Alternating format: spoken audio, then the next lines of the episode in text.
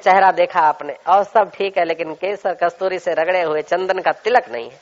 आपने तिलक की डिब्बी में से उठा के तिलक आईने पे कर दिया। वो फिट नहीं बैठेगा। बैठेगा फिट? क्यों? कि मूल में नहीं है, जिसमें प्रतिबिंब दिखता है, उस पर है। अगर आपको फिट बैठाना है तो ठीक मूल में इस देह को तिलक करो, फिर आईने में जब जहाँ देखोगे फिट जगह पे दिखेगा। और आईने पे ठीक जगह पे मध्य में करोगे, तभी भी कितना भी सज धज के खड़े भी रहोगे, तभी भी कुछ ना कुछ डिफेक्ट हो जाएगा। ऐसे ही संसार है आईना, और संसार में आप ठीक सुखी होना चाहते फिर भी कुछ न कुछ कमी रह जाती है। और अपने तुरिया में जरा सा तिलक कर दो, फिर जो भी होगा सब बढ़िया होगा। पूरे है वो मर्द जो हर हाल में खुश है, जिसका तुरिया में तिलक हो गया। जय जय। मिला अगर माल तो उस माल में खुश है, हो गए बेहाल तो उसी हाल में खुश है। कभी ओढ़े टाट तो कभी बाट में खुश है, कभी सोए बाट में तो कभी उसी वाट में खुश है। अगर दिया यार ने माल तो उस माल में खुश है, अगर दिया दुत्कार तो उसी दुत्कार में खुश है। पूरे हैं वो मर्द जो हर हाल में खुश है। वो समझते हैं कि परमार्थिक सत्ता में कभी हम छोटे बड़े हो नहीं सकते और व्यवहारिक सत्ता सदा एक जैसी रहती नहीं। तो ज्ञानी समझते उस लिए सुख दुख उनके लिए खेल हो जाता है। और जिनको तत्व का बोध नहीं, वो नहीं समझते हैं तो सुख को भी समझते कि हा चिपको। अरे, कभी रहा नहीं, चिपकता क्या? दुख भी आएगा हाश अज्ञानी ज्ञानी के देह का प्रारब्ध सबको भोगना होता है, लेकिन ज्ञानी हंस के भोगता और अज्ञानी किकड़ाहट करके भोगता है। दुख का प्रारब्ध। और ज्ञानी सुख का प्रारब्ध भी साक्षी होकर भोग लेता है और अज्ञानी आसक्त होकर भोगने का मज़ा नहीं लेता।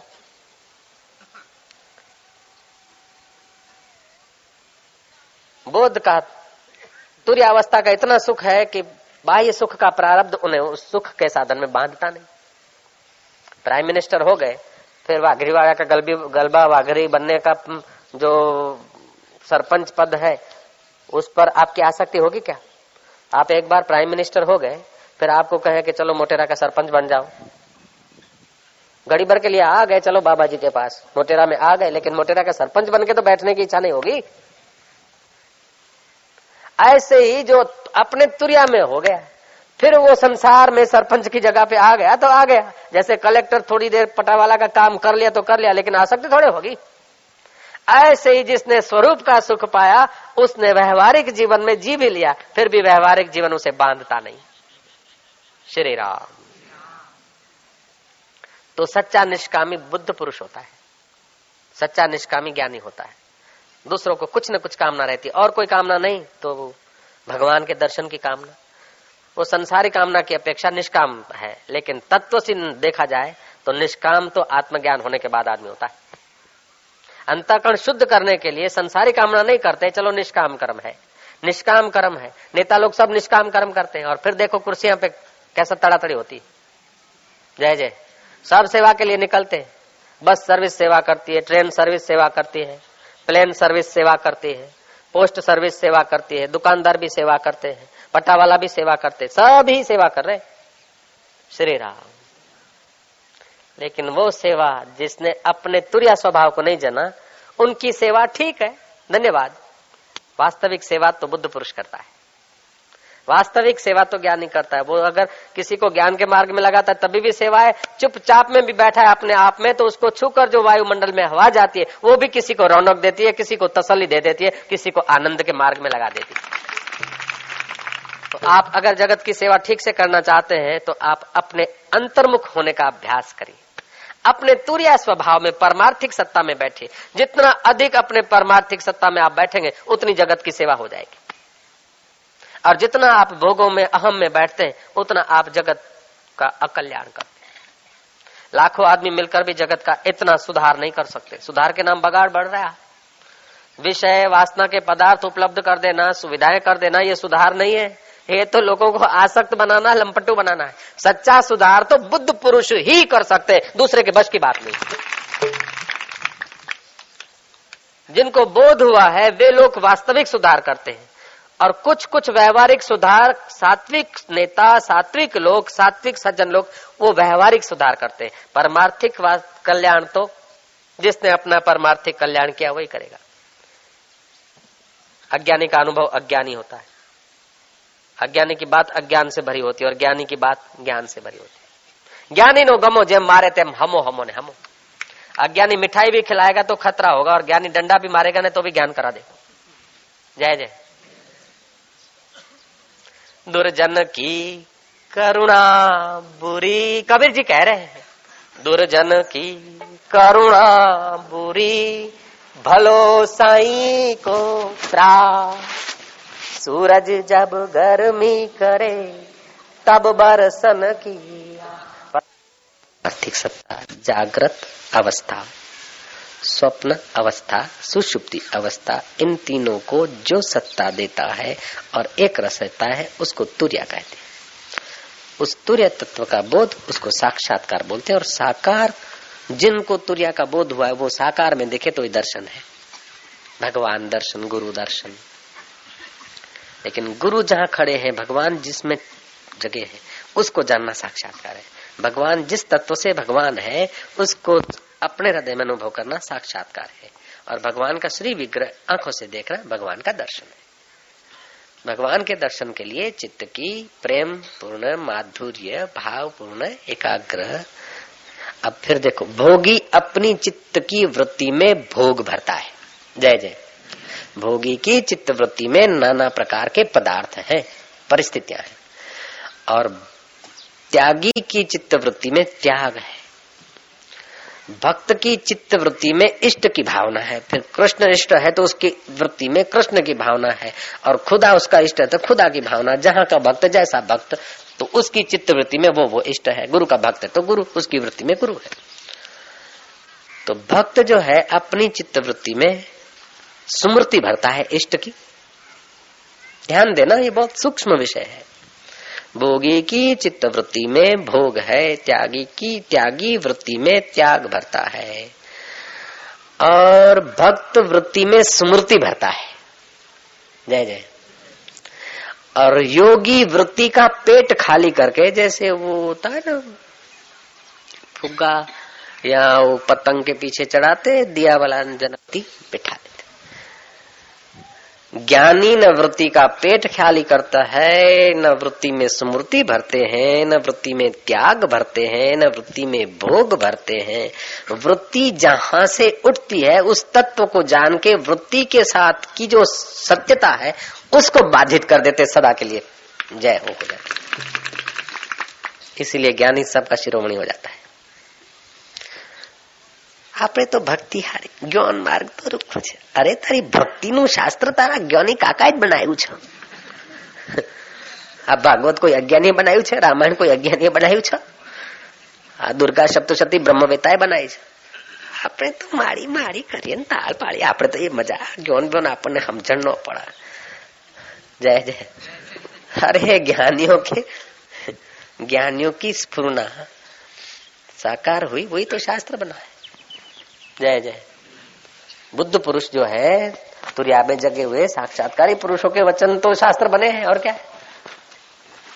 मूर्ख के वचन शास्त्र बनते हैं क्या? संत के वचन ही तो शास्त्र बने अब संत के वचन शास्त्र बने और क्या आपने तो भक्ति के तो संत बोलते तो संत बनोगे में भोग भरा है, त्यागी की वृत्ति में त्याग भरा है। भक्त की वृत्ति में स्मृति भरी है। योगी वृत्ति का पेट खाली करता है। और ज्ञानी क्या करते वृत्ति को बाधित कर देता है। जहाँ से वृत्ति उठती है ना, उस तुरिया में पहुँच जाता है। ओम ओम ओम ओम ओम। जगत में जो जो मौलिक सुधारे हुए ना, वो ज्ञानवानों के द्वारा हुआ। क्योंकि भक्त तो व्यवहार करेगा तो ठाकुर जी की स्मृति छोड़ के फिर व्यवहार करेगा तो ज़्यादा समय नहीं कर सकेगा। योगी समाधि करेगा कि प्रवृत्ति करेगा। अब भोगी अपने भोग से ही ऊँचा नहीं आता तो क्या भला करेगा? दूसरों का बाढ़ में दूसरों के डालेगा? जब जब भला हुआ है तब वृत्ति को बाधित करके जो सिंहासन पे पहुँचे उन्हीं ने भला किया है। जय जय। इसीलिए ज्ञानवान, ज्ञान होना कठिन नहीं है। जो कारीगर कहता है कि साइकिल बनना कठिन है, मोटर बनना कठिन है, वो कारीगर नहीं, अनाड़ी है।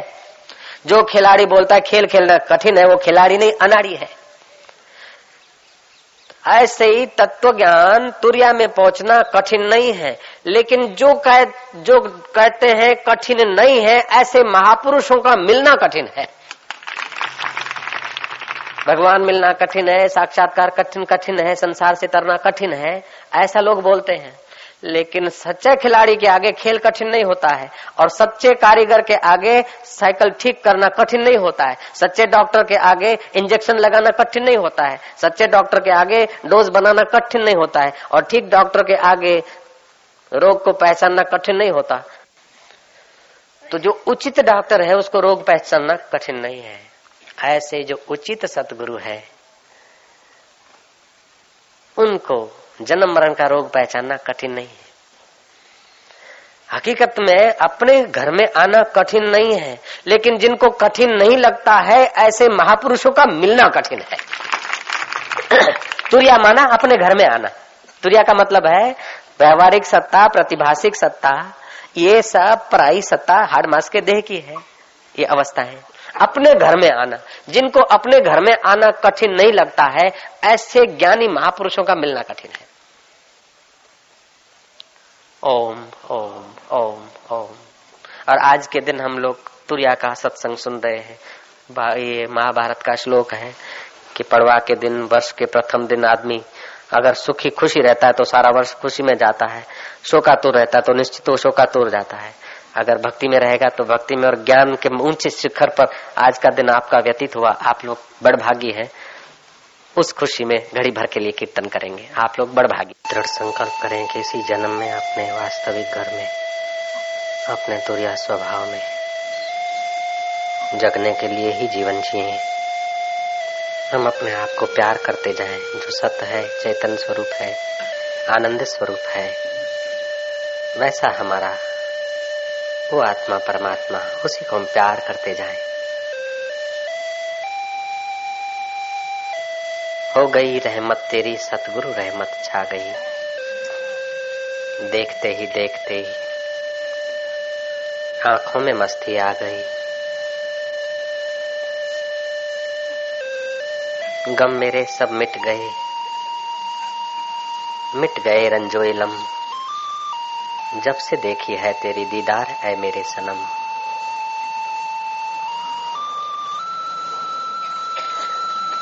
मैं खुद शांत स्वरूप, आनंद स्वरूप था, मुझे पता न था। मैं चैतन्य स्वरूप था, मुझे पता न था। मेरा कभी जन्म नहीं था, जन्म देह के हुए और मौत भी देह के हुए। मैं सोहम स्वरूप था, मुझे पता न था। मैं न पमना पमनी था। मैं तो सारे नाम और रूपों का अधिष्ठान आत्मा था, मुझे पता न था। अब मैं अपने आप में आ रहा हूँ। मेरा अपने आप को धन्यवाद है, मेरी आत्मा को ही मैं प्यार करता हूँ। मैं प्रेम स्वरूप मेरे परमात्मा में ही परितृप्त हो रहा हूँ। वाह वाह वाह वाह, धन्यवाद देते जाएँ। उन ऋषियों के ज्ञान को जिन्होंने खून का पानी करके भी ब्रह्म विद्या का प्रचार प्रसार किया, उन ऋषियों को, उन आत्मवेत्ता बुद्ध पुरुषों को प्यार करते जाएँ और वही प्यार अपने आत्मभाव में प्रतिष्ठित कर देगा।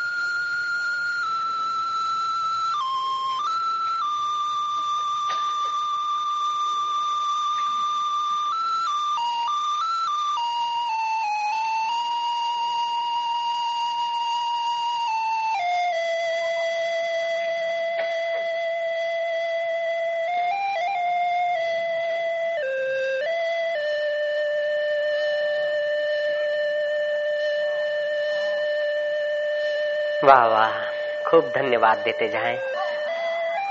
आज का दिन प्रसन्नता के प्रसाद को हजम करने का दिन। जय हो प्रभु। हो गई रहमत तेरी। का जामा मिला है, मैं खाना हो गया। ये बात ऐसी है वास्तव में। संसार की शराब पीने से तो शराबी बर्बाद हो जाता है, लेकिन वो ब्रह्म विद्या की शराब पीने से शराबी खुद शराब खाना हो जाता है। बोलो।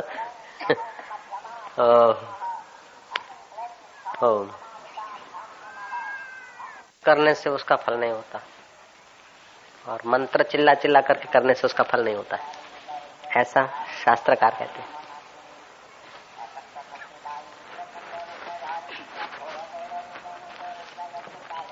आज ये चौथी सभा पूर्ण हो रही है। सोचा था कि नौ से ग्यारह, तीन से पाँच रखेंगे, लेकिन सुबह जल्दी आना पड़ा। और फिर न ग्यारह का ठिकाना रहा, न बारह का रहा। हम तो वही के वही, लेकिन आने वाली पांचवी पार्टी है। अभी उठ के गए थे, फिर रास्ते में से वापस आया और सौ आदमी से तो मिले, डेढ़ सौ अभी जब उठूँगा, तभी भी आधा डजन आदमी तो होंगे। जय जय। चलो, हम अब जा रहे हैं। कितना महान है। कितना अद्भुत खजाना पड़ा है ईश्वर का अपने सबके पास। छोटा आदमी को रुपए से छोटा नहीं। छोटी समझ वाला, बड़ी समझ वाले के शरण रहे, उसी में उसका कल्याण है। ऐसी नियति है प्रकृति का नियम भी ऐसे ही है। पटा वाला साहब के शरण रहता है। गरुड़ विष्णु के शरण रहता है। नारद जी के शरण बहुत लोग रहते हैं, लेकिन नारद जी फिर परमात्मा के शरण। मन में आया ऐसा कर लिया। नर्मदा किनारे जाऊँ, फिर मन में आया भावनगर जाऊँ। फिर मन में आया, चलो जरा राज़ी कर दू देवी को। आप भी राज़ी हो जाओ। फिर मन में आया कि अब तो वहीं जाके भजन करूँ। फिर मन में आया पिक्चर देख। फिर मन में आया, चलो एक बार गए तो दो बार। फिर मन में आया कि अब घर का खाते हैं और कुटुम्ब आँखें दिखाएँगे। चलो लाई बना के दू। फिर मन में आप लाई बेच के भी दू। यही थे सीढ़ी का एक पग आदमी चुपता है ना तो फिर चुपता ही जाता है। फिर भी उसको अगर अच्छा धंधा मिलता हो, अच्छी नौकरी वहाँ मिले तो हमारे साधक हेल्प करना।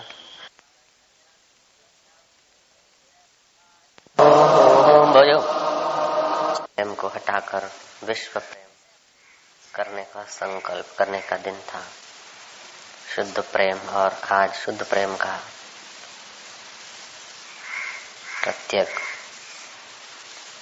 निर्दोष प्रेम का पर्व ऋषियों ने आयोजित किया भाई बहन का पर्व।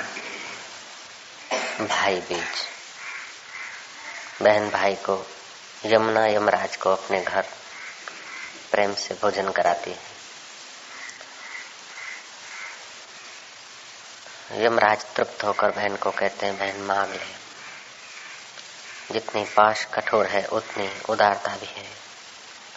जितने कड़े हैं, उतने उदारता में भी विशाल है। बहन वरदान क्या मांगती है? भैया वरदान देना चाहते तो हर वर्ष मेरे वहाँ भोजन करें, आज के दिन।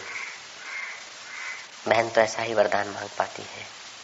भाई मेरे पास हर वर्ष भोजन करने को आए। शादी की हुई बहन बार बार भाई से न मिल पाती होगी, भाई बहन से न मिल पाता होगा। लेकिन आज के दिन बहन भाई के घर जाकर प्रसाद ले, जो बहन आज के दिन भाई को भोजन कराती है, उसे तृप्त करती है।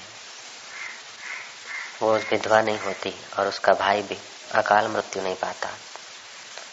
बहन भाई को भोजन करा के भावना करे कि मेरा भाई चिरंजीवी हो।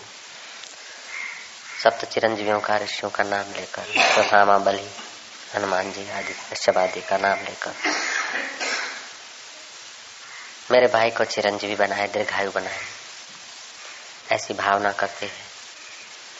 बहन की सदकामना और भावई का उदार पूर्ण दिया हुआ वरदान हूँ आश्वासन, ये जीवन के आंतरिक विकास में बड़ा हेतुभूत होता है। यमुना जी ने मांगा कि भैया हर वर्ष मेरे वहाँ भोजन करे। लेकिन वो अपने स्वार्थ तक तक अपने स्वार्थ तक का ही तो हुआ। यमुना जी थामती है कि भैया, आज के दिन जो भाई अपनी बहन के वहाँ भोजन करे, उसको तुम सुख देना, उसकी अकाल मृत्यु न हो। जितनी पाश कड़ी उतनी उदारता भी भरी है। यमराज ने एवं अस्तु कहा, वरदान दिया। भाई दूज का पर्व। बहन और भाई के निर्दोष प्रेम और शुभ संकल्पों को। जीवन में लाने का पर्व है। इन पर्वों की माला का ही आखिरी दिन। धनतेरस से लेकर भाई दूज।